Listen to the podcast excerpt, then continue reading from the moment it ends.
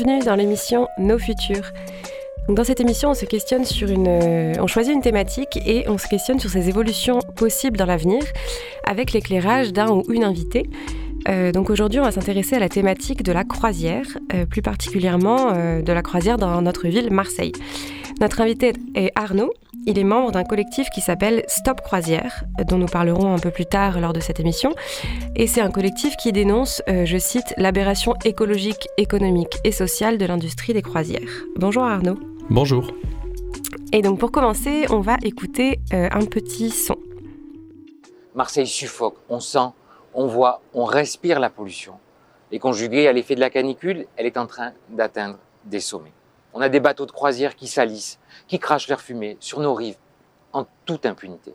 Et ça, ça n'est plus possible. Ces bateaux énormes, ce sont des, villes flottantes. C'est ce qu'on sent. Et ils continuent de rejeter ici autant de pollution qu'un million de voitures. Ce scandale, vous le connaissez tous. Il s'attaque à nos poumons, il s'attaque à notre santé, il pollue la mer, il détruit la biodiversité de cette rade qui, vous le savez, est la plus belle du monde. Et ça, ça n'est pas acceptable. L'industrie de la croisière, elle doit prendre sa, part de, de cette affaire, elle doit prendre ses responsabilités.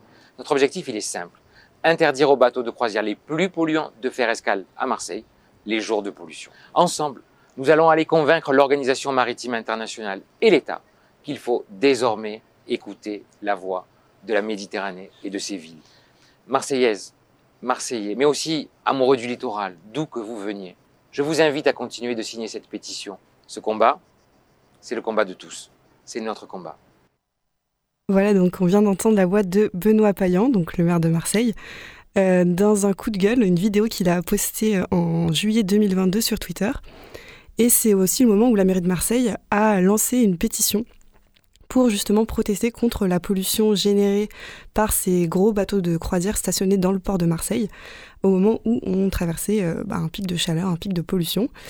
Et euh, dans une interview qu'il a donnée aussi euh, aux Parisiens, il enfonçait le clou, il s'attaquait à ces compagnies croisiéristes qui, je cite, s'essuient les pieds sur les Marseillaises et les Marseillais. Alors Arnaud, euh, toi qui es membre donc, du collectif Stop Croisière, avant qu'on rentre dans le détail de pourquoi ces paquebots posent problème, sont problématiques à plein plein de niveaux, euh, c'était quoi ta réaction euh, sur cet événement de cet été? Est-ce que tu as trouvé que c'était une bonne nouvelle pour bah, cette cause anti-paquebot alors, tout d'abord, j'ai été un peu surpris de cette initiative par la mairie de Marseille. Euh, et je l'ai trouvé en même temps bienvenu dans un contexte où euh, de plus en plus de, villes portuaires de la Méditerranée dénoncent la pollution euh, causée par les navires, notamment les bateaux de croisière qui contribuent largement à cette pollution car de nombreuses escales sont prévues pendant la période estivale, entraînant des, des pics de pollution intenses avec la chaleur. Et voilà, c'est plutôt positif, même si avec le collectif Stop Croisière, on reste quand même vigilant. Oui, d'autant que euh, ça peut paraître paradoxal, mais cette annonce du maire de Marseille, euh, elle, avait été euh, critiquée par plusieurs acteurs et enfin, en, partie par des acteurs du monde des organisations et des associations environnementales. puisqu'en fait, ça a été vu comme un coup de com' parce que la mairie de Marseille, c'est pas vraiment l'acteur politique qui a vraiment les moyens de faire bouger les choses à ce niveau-là, en fait. Tout à fait. Euh, la mairie n'a pas forcément la compétence euh, pour euh, légiférer sur la question des croisières. D'où voilà ce, cette pétition qui, qui, on peut dire, est un choix politique et, aussi un coup de com'. voilà, parce que pour eux, c'est une manière d'établir un, rapport de force avec l'État, la métropole et la région sur ce sujet complexe. Alors, avant de continuer à parler justement de ces enjeux de gouvernance autour des, euh, croisières à Marseille, quelques mots peut-être rapides pour euh, de mise en contexte historique. Qu'est-ce que qu'est-ce que c'est cette industrie des croisières ou euh, de voilà ce qu'on appelle aussi voyage d'agrément ou voyage commercial? Alors, on voit que elles existaient déjà les croisières à la fin du 19e siècle, puisque les élites fortunées faisaient donc des voyages transatlantiques luxueux. Voilà, c'est l'exemple du Titanic par exemple. Mais l'industrie l'industrie de la croisière, elle s'est développée dans les années 50 au moment où le transport aérien concurrence le transport euh, par bateau, notamment pour traverser l'Atlantique. Et donc les industries euh, croisiéristes à ce moment-là, euh, pour concurrencer l'avion, vont développer ce type de voyage, un tourisme d'expérience. Et donc ces immenses bateaux qui sont en fait des sortes de grands resorts flottants avec tout un tas d'infrastructures à bord, donc des bars, des parcs d'attractions, des cinémas, des murs d'escalade. voilà, par exemple, il y a le, le Costa Venezia euh, par exemple, qui est un bateau qui reproduit dans sa déco euh, la ville de Venise, voilà, avec la place Saint-Marc qui est reproduite à l'intérieur. c'est assez kitsch, mais bon, voilà. Et, euh, et historiquement, cette croisière, elle se développe à destination du marché américain. marché américain où les gens ont seulement quelques, quelques semaines de vacances par an et donc se apprécient d'être complètement pris en charge pendant une semaine ou deux. Euh, et voilà. Et alors ces dernières années, euh, il y a une tendance en plus au gigantisme de ces bateaux, avec des paquebots qui sont de plus en plus longs, de plus en plus euh, énormes. là, typiquement, le dernier né qui va être bientôt mis en service, c'est l'Icon of the Sea, qui fait 365 mètres et qui peut, en comptant l'équipage, accueillir 10 000 personnes. Voilà. Et, voilà, il est, c'est le dernier né de la compagnie maritime américaine, norvégienne, Royal Caribbean. Et du côté de la France, c'est comment du coup Est-ce que les Français euh, sont aussi croisiéristes que les Américains, par exemple? Eh ben, du côté de la France, en tant que marché, les Français aiment beaucoup moins la croisière que, par exemple, les Américains, les Allemands et les Anglais, qui sont vraiment les, euh, les croisiéristes les plus enthousiastes, on va dire. Par contre, euh, si on prend Marseille, bah, la Méditerranée, c'est le deuxième marché pour les compagnies de croisière, notamment depuis les années 2000 c'est un secteur en hyper croissance parce que euh, justement le marché caribéen commençait à être saturé. Euh, et la ville de Marseille, le port de Marseille, euh, en a fait une, stratégie touristique, voilà, une stratégie d'attraction de, ces bateaux, y compris des, bateaux de croisière type plus low cost, là où d'autres villes comme Nice par exemple accueillent plutôt des, croisiéristes de luxe avec des bateaux plus petits. à Marseille, le choix politique qui a été fait dans les années 2000, ça a été d'accueillir ces énormes bateaux et c'est ce qui explique qu'on les voit stationner l'été dans le port de Marseille. Ouais, donc s'il y a des voix qui s'élèvent euh, contre ces bateaux, justement, euh, c'est à cause des problèmes notamment environnementaux. Donc pour, euh, pour faire un peu, pour, lister les nombreux, les nombreux problèmes environnementaux qui sont liés euh, au, au, paquebot de, croisière, euh, on peut parler d'abord de la pollution de l'air, qui est donc très dangereuse pour la, pour la santé notamment des riverains, puisqu'en fait la plupart de ces bateaux, ils, fonctionnent au fuel lourd qui, qui, produit des, des émissions d'oxyde de soufre, d'oxyde d'azote et des particules fines qui sont très dangereuses pour la, pour la santé, provoquent par exemple des maladies respiratoires, etc. Euh, et il y a aussi la pollution euh, maritime qui est provoquée par euh, le rejet des eaux usées et quelque chose d'un peu, un peu technique, mais dont on a entendu parler dans les débats, qui sont le, nettoyage des scrubbers. donc en fait, les, les scrubbers, c'est des systèmes de nettoyage des fumées euh, en fait, il y a de l'eau de mer qui est pulvérisée directement dans le conduit d'échappement des fumées euh, pour filtrer en fait ces fumées. Mais le problème, c'est que cette eau de mer ensuite elle est rejetée euh, directement dans, dans, le milieu naturel, dans la mer, alors qu'elle est chargée de suie, d'azote et de plein de résidus de combustion différents. Euh, donc pollution de l'air, pollution maritime et euh, bah, euh, accélération globale du, réchauffement climatique, puisque donc ces, bateaux ils consomment du carburant, mais aussi de l'électricité pour alimenter bah, tous les, tous les appareils qu'il y a à bord. Ils consomment aussi énormément de nourriture pour les milliers de, de passagers, donc ça produit des déchets, ça fait du gaspillage alimentaire, etc. Euh, et en plus de ça, euh, il y a les, les, à côté, on peut dire, de, ces, des, de ce qui est produit directement par les bateaux. Euh, par exemple, on pense aux croisiéristes qui, qui viennent en avion directement pour, pour, monter directement dans le bateau, faire la croisière, puis repartent en avion. Donc il y, y, a, y, a aussi tous ces à côté. sur les impacts environnementaux, t'en penses quoi, toi, Arnaud, de tout ça? Alors, euh, je pense que tu as bien résumé un peu le, problème euh, et les différentes pollutions générées par les bateaux de croisière. Et, on se rend compte en fait qu'ils euh, génèrent beaucoup de pollution et il y a des émissions de CO2 qui sont très importantes de, par leur consommation en énergie, surtout en énergie fossile. Euh, il faut savoir que, euh, pour vous donner un exemple, un voyage de 8 jours à bord d'un navire de croisière dans une suite standard pour deux personnes avec 4 journées à quai, ça représente une empreinte carbone de 4,4 euh, tonnes équivalent CO2. il faut savoir que pour respecter les accords de Paris de la COP 21, cette empreinte carbone ne devrait pas excéder les 2 tonnes d'équivalent CO2 par personne et par an.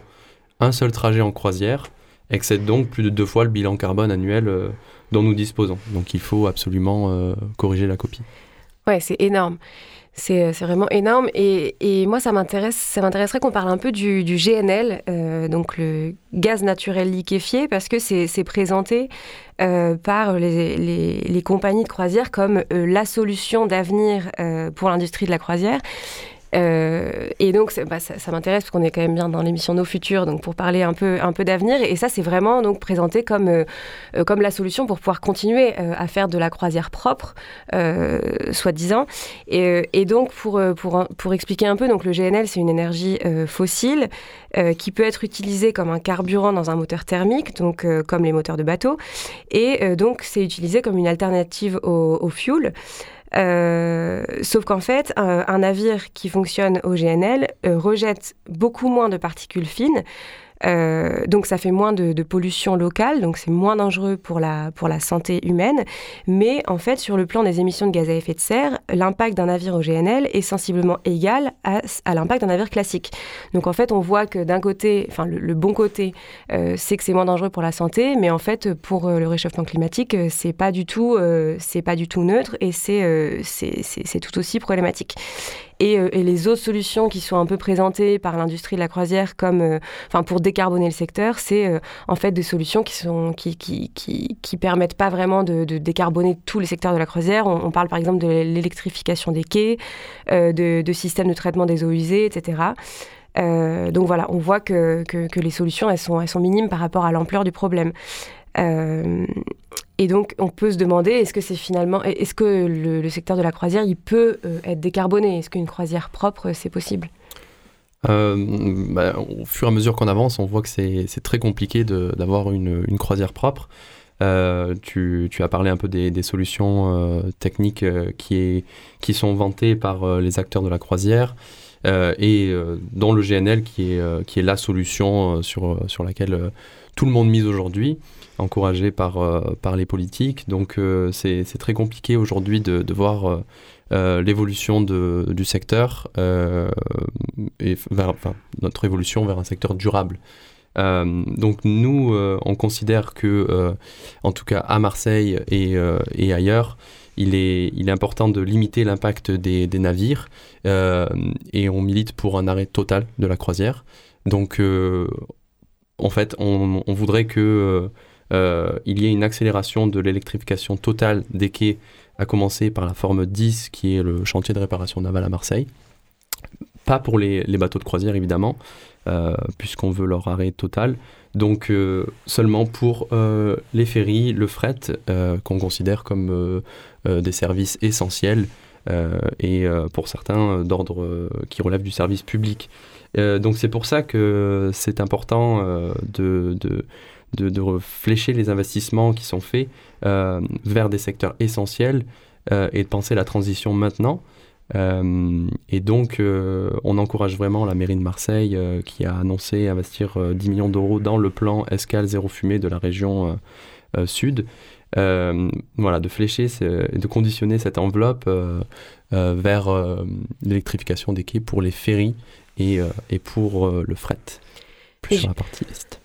Justement, on peut se demander euh, pourquoi des acteurs comme la région, en fait, euh, continuent à investir, euh, investir là-dedans.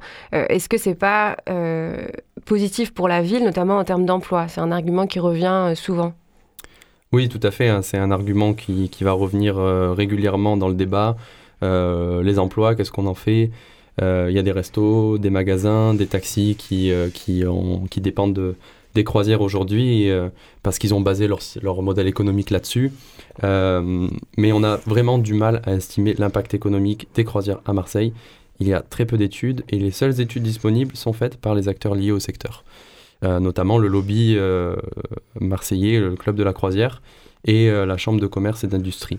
voilà, donc ils, ont estimé que les retombées étaient de 310 millions d'euros en 2016 sur le territoire marseillais et, et 2000 emplois directs et indirects sans préciser euh, la méthode d'obtention de ces données. Donc c'est un peu opaque et nous, on, vient un peu euh, euh, challenger ça pour comprendre d'où ils sortent leurs, leurs chiffres. Bah oui, d'autant plus qu'on peut se dire que euh, c'est un peu paradoxal, dans le sens où les compagnies de croisière, euh, leur modèle économique repose quand même sur le fait de garder leurs passagers à bord, de les faire consommer dans les restaurants, euh, les bars qu'il y a sur le navire à bord. Donc elles n'ont pas tant intérêt que ça à ce que les, voyageurs dépensent leur argent à Marseille, pour le, dire simplement. Par exemple, il y avait un, chercheur, Olivier de Hourne, qui lui bon, avait fait une étude dans les Caraïbes et qui montrait que bah, dans certaines villes, seulement un tiers des, croisiéristes descendaient du bateau lors des escales. Euh, donc voilà, on peut aussi euh, douter un peu de, des retombées positives économiques de, la croisière sur les villes, sur les ports d'accueil. Alors on va se faire une petite pause musicale euh, avec un titre de Drexia qui s'appelle Water Walker et qui va nous laisser dans le, dans le thème de la mer.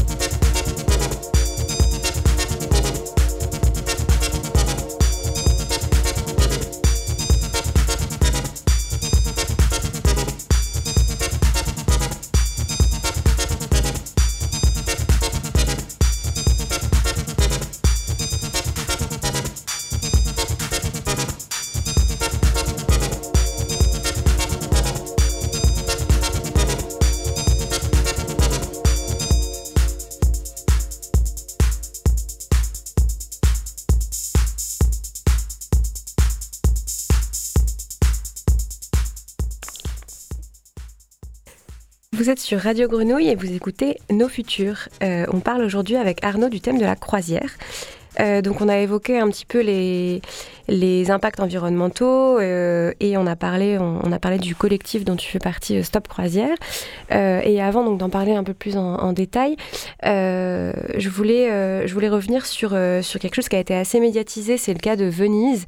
Et, et on voit qu'il y, a eu une avancée à Venise puisqu'il y a eu une mobilisation euh, citoyenne, en fait, euh, il y a un, groupe de, un, groupe de citoyens euh, qui s'appelle No Grandi Navi qui s'est qui s'est qui s'est composé et, en fait qui a qui a milité pour pour que les paquebots arrêtent de faire escale à Venise. Et ça a marché puisque depuis le 1er août 2021 les escales des paquebots sont interdites. Et en fait bah, ils se sont mobilisés parce que la situation était devenue complètement anarchique à Venise avec des plus de 500 passages par an au milieu de la ville de bateaux. Euh, et, c'était des bateaux de plus de 60 mètres qui provoquaient des vagues énormes qui débordaient sur les quais, etc. Donc on peut voir que là, euh, c'est une avancée assez positive. Et à l'échelle de la Méditerranée, euh, il y a aussi une autre avancée dont tu pourras peut-être nous parler un peu, Arnaud, qui est la mise en place d'une zone de contrôle des émissions d'oxyde de soufre et de particules, donc une zone CK. Euh, qui est censé entrer en vigueur normalement le 1er mai 2025 et qui obligerait les navires à utiliser un carburant euh, avec une teneur en soufre de moins de 0,1%, euh, ce qui équivaut à un fuel 5 fois moins soufré que la norme internationale en dehors des zones CK. donc c'était quoi ta réaction quand, il y a eu cette décision Est-ce que tu penses que ça va améliorer les choses du coup? Euh, Ouais, j'étais très content de, cette annonce c'est une super nouvelle parce qu'il y aura des bénéfices évidents sur notre santé. Euh, ça va éviter beaucoup de morts euh, chaque année, euh, des maladies aussi. et je voulais juste revenir sur, Venise aussi parce que tu, montrais cet exemple qui, a été assez médiatisé. Et en fait, pour nous, c'est un exemple que la, mobilisation citoyenne marche. Et ça nous donne beaucoup d'espoir aussi à Marseille. et il faut savoir qu'on on a développé un, réseau d'alliances de lutte euh, sur le, sujet des croisières euh, et qu'on est en contact avec euh, le groupe No Grandi Navi et, et d'autres groupes à, Venise, mais pas que, aussi à Barcelone, à Palma. Donc il y a une mobilisation et de plus en plus les croisières sont repoussées en dehors des villes. Donc c'est qu'il y a un, voilà, un mouvement général dans les villes portuaires en Méditerranée. Et enfin, pour, pour revenir sur la zone ECA, enfin CK, euh, on, est content, en effet, mais maintenant, euh, on voudrait que ça accélère aussi sur la zone NECA pour les oxydes d'azote, parce que là, c'était seulement pour les oxydes de soufre, euh, et que les oxydes d'azote sont, aussi importants et qu'il faut les traiter rapidement. Ce qui passe moins, par contre, pour nous, c'est les discours de greenwashing de, la part des compagnies maritimes, notamment sur les scrubbers que tu as mentionné tout à l'heure à boucle ouverte, qui déplacent le problème sous l'eau. Euh, donc euh, voilà, il faut, il faut aussi euh, traiter le problème technique en passant avec des boucles fermées. Ouais, et justement, du coup, pour parler de, de, votre, de, de ton combat militant donc dans ce collectif Stop Croisière, comment, comment vous faites en fait pour vous, pour vous opposer à la croisière euh, face aux, industries des, croisières qui sont énormes en fait. On, voit, euh, on voit qu'il y a vraiment des, gros sous derrière euh, et qu'il y, a, bah, y a des nouveaux bateaux qui vont, qui vont, qui vont rentrer en service et qui continuent à être construits. donc Alice en, enfin, parlait de ça au début et par exemple il y a le MSC World Europa qui a été livré en 2022.